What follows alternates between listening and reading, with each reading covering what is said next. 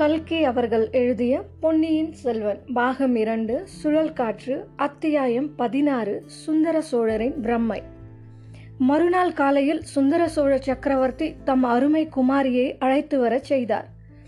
ஏவலாளர், தாதிமார், வைத்தியர் அனைவரையும் தூரமாக போயிருக்கும்படி கட்டளையிட்டார். குந்தவையை தம் அருகில் உட்கார வைத்துக் கொண்டு அன்புடன் முதுகை தடவி கொடுத்தார். அவர் சொல்ல விரும்பியதை சொல்ல முடியாமல் தத்தளிக்கிறார் என்பதை குந்தவை தெரிந்து கொண்டாள். அப்பா, என் பேரில் கோபமா என்று கேட்டார். சுந்தர சோழரின் கண்களில் கண்ணீர் துளித்தது. உன் பேரில் எதற்கு அம்மா கோபம் என்றார். தங்கள் கட்டளையை மீறி தஞ்சாவூருக்கு வந்ததற்காகத்தான் என்றாள்.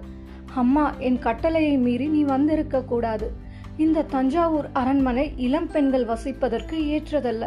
இது நேற்று ராத்திரி நடந்த சம்பவத்திலிருந்து உனக்கே தெரிந்திருக்கும் அல்லவா என்றார். எந்த சம்பவத்தை பற்றி சொல்கிறீர்கள் அப்பா என்றாள். அந்த கொடும்பாலூர் பெண் மூர்ச்சை அடைந்ததை பற்றி தான் சொல்கிறேன். அந்த பெண்ணுக்கு இப்போது உடம்பு எப்படி இருக்கிறது என்றார். அவளுக்கு இன்றைக்கு ஒன்றுமே இல்லை அப்பா. பழையாறையிலும் அடிக்கடி அவள் இப்படி பிரக்ஞை இழப்பது உண்டு.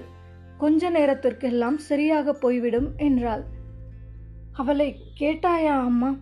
ராத்திரி இந்த அரண்மனையில் அவள் ஏதேனும் கண்டதாகவோ கேட்டதாகவோ சொல்லவில்லையா என்றார். குந்தவை சற்று யோசித்துவிட்டு, ஆமாப்பா, நாங்கள் எல்லோரும் துர்கை ஆலயத்திற்கு சென்று இருந்தபோது அவள் தனியாக மேல் மாடத்திற்கு போக பார்த்தாளாம். அப்போது யாரோ பரிதாபமாக புலம்புவது போல் கேட்டதாம். அது அவளுக்கு பயத்தை உண்டாக்கியதாக சொன்னாள் என்றாள். அப்படித்தான் நானும் நினைத்தேன். இப்போதேனும் அறிந்தாயா? இந்த அரண்மனையில் பேய் உலாவுகிறது. நீங்கள் இங்கே இருக்க வேண்டாம், போய்விடுங்கள் என்று சுந்தர சோழர் கூறியபோது அவர் உடல் நடுங்குவதையும் அவருடைய கண்கள் வெறித்தபடி எங்கேயோ பார்ப்பதையும் குந்தவை கவனித்தாள். அப்பா, அப்படியானால் தாங்கள் மட்டும் இங்கே எதற்காக இருக்க வேண்டும்? அம்மா இங்கே எதற்காக இருக்க வேண்டும்? எல்லோரும் பழையாறைக்கே போய்விடலாமே. இங்கே வந்ததினால் உங்கள் உடம்பு குணமாயிருப்பதாகவும் தெரியவில்லையே என்றாள். சக்கரவர்த்தி துயரம் தோய்ந்த புன்னகை புரிந்து, என் உடம்பு இனிமேல் குணமாவது ஏது? அந்த ஆசை எனக்கு கொஞ்சமும் கிடையாது என்றார். அப்படி ஏன் நிராசை அடைய வேண்டும்? அப்பா, பழையாறை வைத்தியர் தங்கள் உடம்பை குணப்படுத்த முடியும் என்று சொல்கிறார். அவர் சொல்வதை நம்பி நீயும் இலங்கையிலிருந்து மூலிகை கொண்டு வர ஆள் அனுப்பி இருக்கிறாயாமே, நான் கேள்விப்பட்டேன். மகளே, என் பேரில் உனக்குள்ள பாசம் அது காட்டுகிறது. தந்தையிடம் மகள் பாசம் கொண்டிருப்பது தவறா அப்பா என்றார். அதில் தவறு ஒன்றும் இல்லை. இப்படிப்பட்ட வாஞ்சையுள்ள புதல்வியை பெற்றேனே, அது என் பாக்கியம். இலங்கையிலிருந்து மூலிகை கொண்டு வர நீ ஆள் அனுப்பியதிலும் தவறில்லை. ஆனால் இலங்கையிலிருந்து மூலிகை வந்தாலும் சரி, சாவகத்தீவிலிருந்து வந்தாலும் சரி, தேவலோகத்திலிருந்து அமுதமே வந்தாலும் சரி, எனக்கு உடம்பு இந்த ஜன்மத்தில் குணமாக போவதில்லை என்றார். ஐயோ, அப்படி சொல்லாதீர்கள் என்றாள் இளவரசி. என் கட்டளையையும் மீறி நீ இங்கு வந்தாயே அம்மா, அதற்காக உண்மையில் மகிழ்ச்சி அடைகிறேன். ஒரு நாள் என் மனதை திறந்து உன்னிடம் உண்மையை சொல்லிவிட வேண்டும் என்று எண்ணியிருந்தேன். அதற்கு இப்போது சந்தர்ப்பம் கிடைத்தது. சொல்கிறேன் கேள். உடம்பை பற்றி வியாதி இருந்தால் மூலிகை மருந்துகளினால் தீரும். என்னுடைய நோய் உடம்பை பற்றியது அல்ல. மனக்கவலைக்கு மருந்து ஏது? தந்தையை மூன்று உலகம் ஆளும் சக்கரவர்த்தியாகிய தங்களுக்கு அப்படி என்ன தீராத மனக்கவலை இருக்க முடியும் என்றாள் குந்தவை. கவிகளுடைய கற்பனையை நீயும் சொல்கிறாய். நான் மூன்று உலகம் ஆளும் சக்கரவர்த்தி அல்ல, ஒரு உலகம் முழுவதும் ஆளுகிறவனும் அல்ல. உலகத்தில் ஒரு மூலையில் சிறு பகுதி என் ராஜ்யம். இதன் பாரத்தையே என்னால் சுமக்க முடியவில்லை என்றார். தாங்கள் ஏன் சுமக்க வேண்டும் அப்பா? ராஜ்ய பாரத்தை சுமப்பதற்கு தகுந்தவர்கள் இல்லையா? மணிமணியாக 2 புதல்வர்கள் தங்களுக்கு இருக்கிறார்கள். இருவரும் 2 சிங்க குட்டிகள், வீராதி வீரர்கள். எப்படிப்பட்ட பாரத்தையும் தாங்கக்கூடியவர்கள். மகளே, அதை நினைத்தால்தான் எனக்கு நெஞ்சு பகீர் என்கிறது. உன் சகோதரர்கள் இருவரும் இணையில்லா வீரர்கள்தான். உன்னை போலவே அவர்களையும் கண்ணுக்கு கண்ணாக வளர்த்தேன். அவர்களுக்கு இந்த ராஜ்யத்தை கொடுத்தால் நன்மை செய்கிறவன் ஆவேனா என்று சந்தேகப்படுகிறேன். ராஜ்யத்துடன் பெரியதொரு சாபக்கேட்டையும் அவர்களிடம் ஒப்புவித்துவிட்டு போவது நல்லதென்று சொல்வாயா என்றார். அப்படி என்ன சாபக்கேடு இருக்க முடியும் இந்த ராஜ்யத்திற்கு? புறாவுக்காக சதையை அளித்த சிபியும் கன்றுக்குட்டிக்காக மகனை அளித்த மனுநீதி சோழரும் நம் குலத்து முன்னோர்கள். கரிகால் வளவரும் பெருநற்கிள்ளியும் இந்த ராஜ்யத்தை ஆண்டவர்கள். திருமேனியில் 90 புன் சுமந்த வீர விஜயாலய சோழர் இந்த சிம்மாசனத்தில் வீற்றிருந்தார். காவேரி நதி தீரத்தில் 108 ஆலயங்கள் எடுப்பித்த ஆதித்த சோழரும் சிற்றம்பலத்திற்கு பொன் வேய்ந்து பொன்னம்பலமாக்கிய பராந்தகரும் இந்த ராஜ்யத்தை விஸ்தரித்தார்கள். அன்பே சிவம் எனக்குண்டு அன்பும் சிவமும் தாமாகவே வீற்றிருந்த கண்டராதித்தர் அரசு புரிந்த தர்ம மகாராஜ்யம் இது. இப்படிப்பட்ட ராஜ்யத்திற்கு சாபக்கேடு என்ன இருக்க முடியும்? அப்பா, தாங்கள் ஏதோ மனப்பிரமையில் இருக்கிறீர்கள். இந்த தஞ்சாவூர் கோட்டையை விட்டு தாங்கள் புறப்பட்டு வந்தால், நான் இவ்விடம் விட்டு புறப்பட்டால் அடுத்த கணம் என்ன ஆகும் என்று உனக்கு தெரியாது. அழகிய பழையாறையை விட்டு இந்த தஞ்சை கோட்டையாகிய சிறையில் நான் சந்தோஷத்திற்காக இருக்கிறேன் என்று கருதுகிறாயா? குந்தவை, நான் இங்கே இருப்பதால் இந்த பழம்பெரும் சோழராஜ்யம் சின்ன பின்னமாகாமல் காப்பாற்றி வருகிறேன்.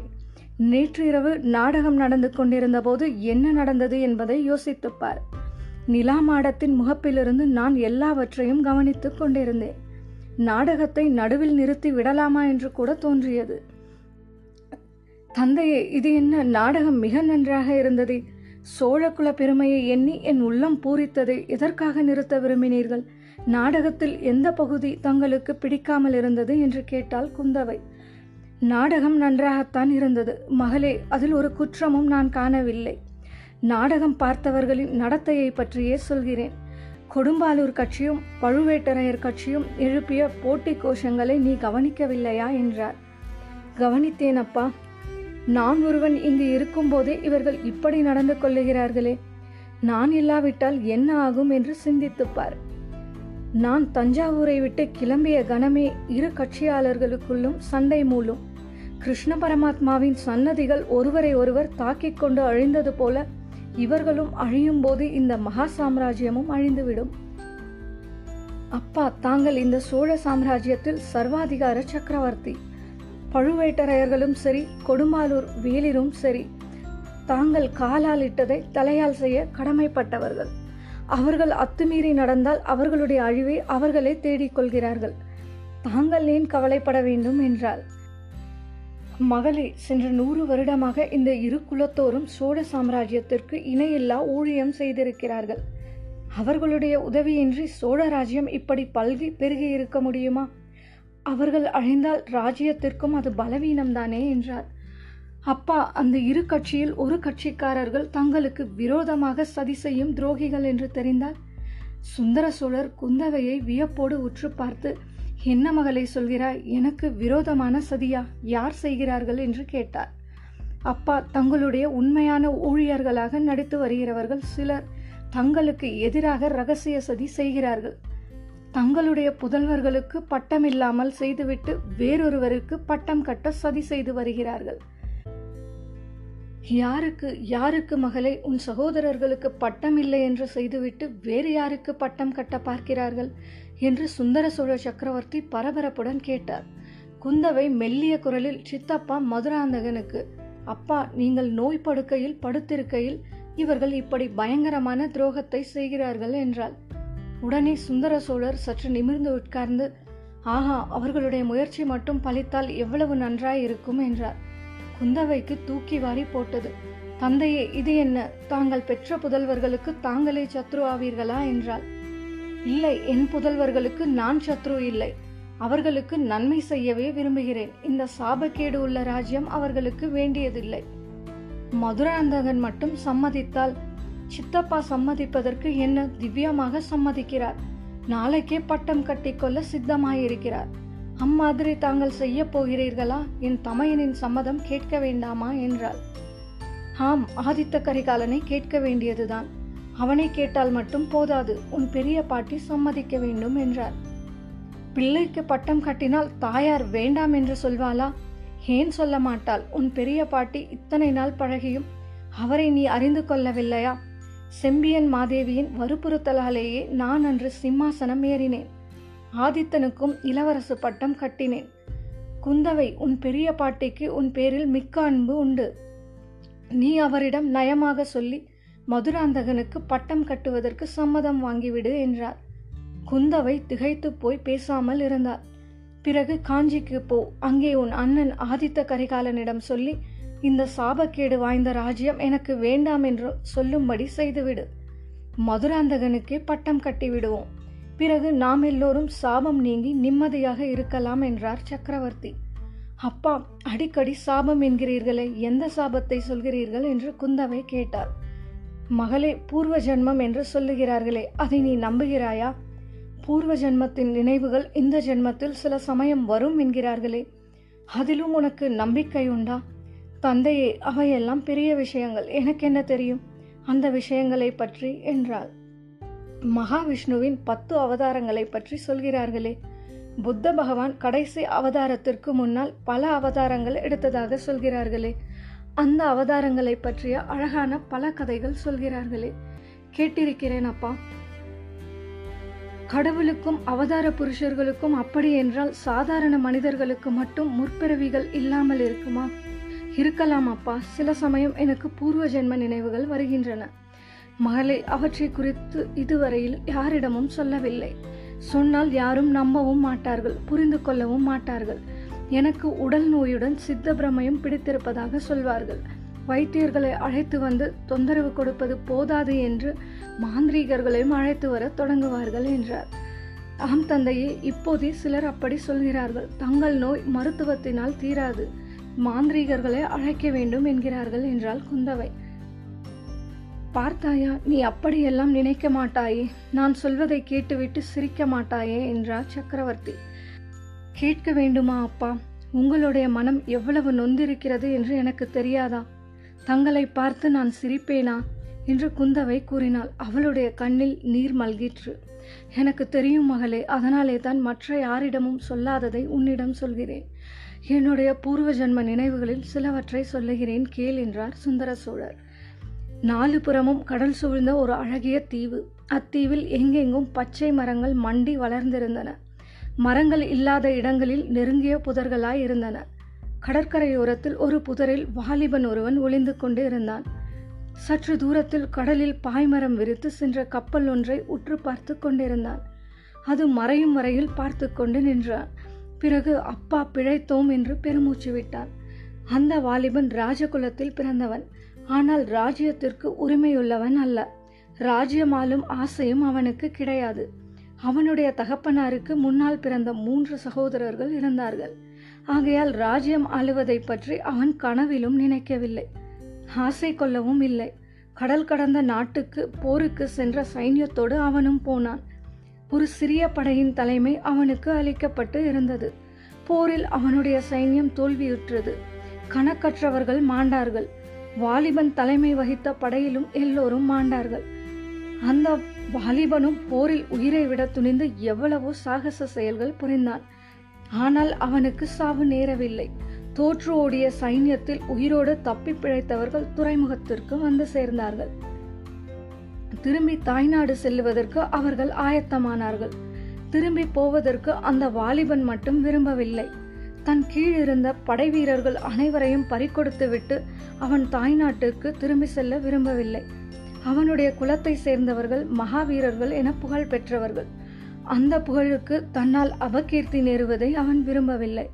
ஆகையால் கப்பல் போய்கொண்டிருந்த போது சற்று தூரத்தில் அழகிய தீவு ஒன்று தெரிந்தபோது வாலிபன் மற்ற யாரும் அறியாமல் கடலில் மெல்ல குதித்தான். நீந்தி கொண்டே போய் தீவில் கரையேறினான். கப்பல் கண்ணுக்கு மறையும் வரையில் காத்திருந்தான். பிறகு ஒரு மரத்தின் மேல் ஏறி அதன் அடிக்கிளையில் உட்கார்ந்து கொண்டு சுற்றுமுற்றும் பார்த்தான். அந்த தீவின் அழகு அவன் மனத்தை கவர்ந்தது. ஆனால் அத்தீவில் மனித சஞ்சாரமே இல்லை என்று தோன்றியது. அச்சமயம் அது ஒரு குறை என்று அவனுக்கு தோன்றவில்லை. அவனுடைய உற்சாகம் மிகுந்தது. மரக்கிளையில் சாய்ந்து உட்கார்ந்தபடி வருங்காலத்தை பற்றி பகல் கனவுகள் கண்டு கொண்டிருந்தான். திடீரென்று மனித குரலில், அதுவும் பெண் குரலில், ஒரு கூச்சல் கேட்டது. திரும்பி பார்த்தான். இளம் பெண் ஒருத்தி கூச்சலிட்ட வண்ணம் ஓடிக்கொண்டிருந்தாள். அவளை தொடர்ந்து பயங்கரமான கரடி ஒன்று ஓடியது. அவன் பார்த்து கொண்டிருக்கும் போதே கரடி மேலும் மேலும் அந்த பெண்ணை நெருங்கி கொண்டிருந்தது. இருவருக்கும் இடையே இருந்த தூரம் குறுகி கொண்டிருந்தன. வேறு யோசனை ஒன்றும் செய்வதற்கு அப்போது நேரம் இருக்கவில்லை. வாலிபன் மரக்கிளையிலிருந்து பொத்தென்று கீழே குதித்தான். மரத்தில் தான் சாத்தியிருந்த வேலை எடுத்துக்கொண்டு ஓடினான். கரடி அந்த பெண்ணை நெருங்கி அதன் பயங்கரமான கால் நகங்களை அவள் கழுத்தில் வைப்பதற்கு இருந்தது. அச்சமயத்தில் குறிப்பார்த்து வேலை எறிந்தான். வேல் கரடியை தாக்கியது. கரடி வீல் என்று 7 உலகமும் கேட்கும்படியான ஒரு சத்தம் போட்டுவிட்டு திரும்பியது. பெண் பிழைத்தாள், ஆனால் வாலிபன் அபாயத்திற்குள் ஆனாள். காயம்பட்ட கரடி அவனை நோக்கி பாய்ந்தது. வாலிபனுக்கும் கரடிக்கும் துவந்த யுத்தம் நடந்தது. கடைசியில் அந்த வாலிபனை வெற்றி பெற்றான். வெற்றியடைந்த வாலிபனுடைய கண்கள் உடனே நாலாபுரமும் தேடின. எதை தேடின என்பது அவனுக்கே முதலில் தெரியவில்லை. அப்புறம் சட்டென்று தெரிந்தது. அவன் கண்கள் தேடிய பெண் சாய்ந்து வளைந்து குறுக்கே வளர்ந்திருந்த ஒரு தென்னை மரத்தின் பின்னால் அதன் பேரில் சாய்ந்து கொண்டு நின்றாள். அவள் கண்களில் வியப்பும் முகத்தில் மகிழ்ச்சியும் குடிக்கொண்டிருந்தன. அவள் காட்டில் வாழும் பெண், உலகத்து நாகரிக வாழ்க்கையை அறியாதவள் என்று அவளுடைய தோற்றமும் உடையும் தெரிவித்தன. ஆனால் அவளுடைய அழகுக்கு உவமை சொல்ல இந்த உலகத்தில் யாரும் இல்லை என்று சொல்லும்படியாய் இருந்தாள். அந்த பெண் அங்கு நின்றிருந்த காட்சி ஒப்பற்ற ஆற்றல் படைத்த ஓவிய கலைஞன் ஒருவன் தீட்டிய சித்திர காட்சியைப் போல தோன்றியது. அவள் உண்மையில் ஒரு பெண்ணாய் இருந்தாலும் இந்த உலகத்து பெண்ணாய் இருக்க முடியாது என்று அந்த வாலிபன் கருதினான். அருகில் நெருங்கினான். ஆனால் அவன் எதிர்பார்த்தது போல அவள் மாயமாய் மறைந்து விடவில்லை. எதிர்பாராத விதமாக அவள் ஓட்டம் பிடித்து ஓடினாள். சற்று அவளை பின்தொடர்ந்து ஓடி பார்த்தான். பிறகு நின்றுவிட்டான். அவன் மிக களைப்புற்றிருந்தபடியால் மானின் வேகத்துடன் ஓடிய அந்த பெண்ணை தொடர்ந்து அவனால் ஓடவும் முடியவில்லை. மேலும் ஒரு பெண்ணை தொடர்ந்து ஓடுவது அநாகரிகம் என்று அவன் எண்ணினான். இந்த சிறிய தீவிலேதானே இவள் இருக்க வேண்டும், மறுபடியும் பார்க்காமலா போகிறோம் என்று கருதி நின்றுவிட்டான். கடற்கரையோரமாக சென்று தெல்லிய மணலில் படுத்துக்கொண்டு களைப்பாற்றினான். அவன் எதிர்பார்த்தது வீண் போகவில்லை. சற்று நேரத்திற்கெல்லாம் அந்த பெண் திரும்பி வந்தாள். தன்னுடன் ஒரு வயோதிகனான மனிதனையும் அழைத்து வந்தாள். வந்தவன் இலங்கை தீவில் கடற்கரையோரத்தில் வாழ்ந்து மீன் பிடித்து பிழைக்கும் கரையர் என்னும் வகுப்பை சேர்ந்தவன் என்று தெரிந்தது. அவன் மூலமாக அவ்வாலிபன் ஒரு முக்கியமான உண்மையை தெரிந்து கொண்டான். அதாவது அந்த பெண் தக்க சமயத்தில் அவனுடைய உயிரை காப்பாற்றினாள் என்று அறிந்தான். அவன் மரக்கிளையின் மேல் உட்கார்ந்து கடலையே கூர்ந்து கவனித்து கொண்டிருந்த போது கரடி ஒன்று அவன் பின்பக்கம் வந்து அவனை உற்று பார்த்தது. பிறகு மரத்தின் மேல் ஏறத் தொடங்கியது. இதையெல்லாம் அந்த பெண் பார்த்து கொண்டு இருந்தாள். கரடியை வேறு திசையில் இழுப்பதற்கும் அந்த வாலிபனை எச்சரிக்கை செய்வதற்கும் அவள் அவ்விதம் கூச்சலிட்டாள். கரடி மரத்தின் மேல் ஏறுவதை விட்டு அவளை தொடர்ந்து ஓடத் தொடங்கியது. இதை கேட்டதும் அந்த வாலிபனுக்கு எப்படி இருந்திருக்கும் என்று சொல்லவும் வேண்டுமா? தன்னை காப்பாற்றிய பெண்ணுக்கு அவன் தன் நன்றியை தெரிவித்து கொண்டான். ஆனால் அவளோ ஒரு வார்த்தையும் மறுமொழியாக சொல்லவில்லை. அவளிடம் வாலிபன் கூறியதற்கெல்லாம் அவளுடன் வந்த மனிதனை மறுமொழி கூறினான். இது வாலிபனுக்கு முதலில் வியப்பாயிருந்தது. உண்மை இன்னதென்று அறிந்ததும் வியப்பும் மறைந்தது. அந்த பெண் பேசத் தெரியாத ஊமை, அவளுக்கு காதும் கேளாது என்று அறிந்து கொண்டதும் அவ்வாலிபனுடைய பாசம் பன்மடங்காகியது. பாசம் வளர்த்து தழைப்பதற்கு சூழ்நிலையும் சந்தர்ப்பமும் துணை செய்தன. காது கேளாததும் பேச தெரியாததும் ஒரு குறையாகவே அவ்வாலிபனுக்கு தோன்றவில்லை. வாயினால் சொல்ல முடியாத அற்புதமான உண்மைகளையும் அந்தரங்க ரகசியங்களையும் அவளுடைய கண்களை தெரியப்படுத்தின. அந்த நயன பாஷைக்கு ஈடான பாஷை இந்த உலகத்தில் வேறு என்ன உண்டு? அதுபோலவே காது கேளாததற்கு ஈடான அவளுடைய நாசியின் உணர்ச்சி அதிசயமான சக்தி வாய்ந்ததாய் இருந்தது. அடர்ந்த காட்டின் மத்தியில் வெகு தூரத்தில் மறைந்திருக்கும் காட்டு மிருகம் இன்னதென்பதை அவளுடைய முகர்தல் சக்தியை கொண்டே கண்டுபிடிக்க அவளால் முடிந்தது. ஆனால் இதெல்லாம் என்னத்திற்கு? இருதயங்கள் 2 ஒன்று சேர்ந்துவிட்டால் மற்ற புலன்களை பற்றி என்ன கவலை? அந்த வாலிபனுக்கு அத்தீவு சொர்க்க பூமியாகவே தோன்றியது. நாட்கள், மாதங்கள், வருடங்கள் இவ்விதம் சென்றன. எத்தனை நாள் அல்லது வருடமாயிற்று என்பதை கணக்கு பார்க்கவே அவன் மறந்துவிட்டான். வாலிபனுடைய இந்த சொர்க்க வாழ்வுக்கு திடீரென்று ஒரு நாள் முடிவு நேர்ந்தது. கப்பல் ஒன்று அந்த தீவின் அருகில் வந்து நின்றது. அதிலிருந்து படகிலும் கட்டுமரங்களிலும் பலர் இறங்கி வந்தார்கள். அவர்கள் யார் என்று பார்க்க வாலிபன் அருகில் சென்றான். தன்னை தேடிக்கொண்டுதான் அவர்கள் வந்திருக்கிறார்கள் என்று அறிந்தான். அவனுடைய நாட்டில் எதிர்பாராத நிகழ்ச்சிகள் பல நடந்துவிட்டன. அவனுடைய தந்தைக்கு மூத்த சகோதரர்கள் 2 இறந்து போய்விட்டார்கள். இன்னொருவருக்கு புத்திர சந்தானம் இல்லை. ஆகையால் ஒரு பெரிய சாம்ராஜ்யம் அவனுக்காக காத்திருக்கிறது என்று தெரிந்து கொண்டான். அவனுடைய உள்ளத்தில் ஒரு பெரிய பூசல் ஏற்பட்டது. அந்த அழகிய தீவையும் அதை சொர்க்க பூமியாக்கிய ஊமை பெண்ணையும் விட்டு போக அவனுக்கு மனமில்லை. அதே சமயத்தில் ஊரையும் உற்றார் உறவினரையும் பார்க்கும் ஆசை ஒரு பக்கத்தில் அவனை கவர்ந்து இழுத்தது. அவன் பிறந்த நாட்டை நாலாபுரமும் அபாயம் சூழ்ந்திருக்கிறது என்றும் அறிந்தான். யுத்த பேரிகையின் முழக்கம் மிக மிக தொலைவிலிருந்து அவன் காதில் வந்து கேட்டது. இது அவன் முடிவு செய்வதற்கு துணை செய்தது. திரும்பி வருகிறேன், என் கடமையை நிறைவேற்றிவிட்டு வருகிறேன் என்று அப்பெண்ணிடம் 1000 முறை உறுதிமொழி கூறிவிட்டு புறப்பட்டான். காட்டில் பிறந்து வளர்ந்த அந்த ஊமை பெண் நாட்டிலிருந்து வந்திருந்த மனிதர்களுக்கு மத்தியில் வருவதற்கே விரும்பவில்லை. வாலிபன் படகில் ஏறிய போது அவள் சற்று தூரத்தில் அந்த பழைய வளைந்த தென்னை மரத்தின் மேல் உட்கார்ந்து பார்த்து கொண்டு இருந்தாள். அவளுடைய இரு கண்களும் அப்போது 2 கண்ணீர் கடல்களாக வாலிபனுக்கு தோன்றின. ஆயினும் அவன் தன் மனதை கல்லாக செய்து கொண்டு படகில் ஏறி சென்று கப்பலை அடைந்தான். குந்தவை, அந்த வளைநிற்குல பெண் அப்படி நின்று பார்த்து கொண்டிருந்தாலே, அந்த காட்சியின் நினைவு அடிக்கடி என் மனக்கண் முன் தோன்றி கொண்டிருக்கிறது. எவ்வளவு முயன்றாலும் மறக்க முடியவில்லை. அதை காட்டிலும் சோகமான இன்னும் ஒரு காட்சி, நினைத்தாலும் குலை நடுங்கும் காட்சி அடிக்கடி தோன்றிக்கொண்டு இருக்கிறது. இரவிலும் பகலிலும், உறங்கும் போதும் விழித்திருக்கையிலும் என்னை வருத்தி வேதனைப்படுத்தி கொண்டிருக்கிறது. அதையும் சொல்லட்டுமா என்று சுந்தர சோழர் தம் அருமை மகளை பார்த்து கேட்டார். உருக்கத்தினால் தொண்டை அடைத்து தளதளத்த குரலில் சுந்தர சோழரின் அருமை குமாரி, சொல்லுங்கள் அப்பா என்றார். இத்துடன் அத்தியாயம் 16 சுந்தர சோழரின் பிரம்மை நிறைவடைந்தது. மீண்டும் அடுத்த அத்தியாயத்தில் சந்திப்போம். குரல் வண்ணம் உமா சாரி.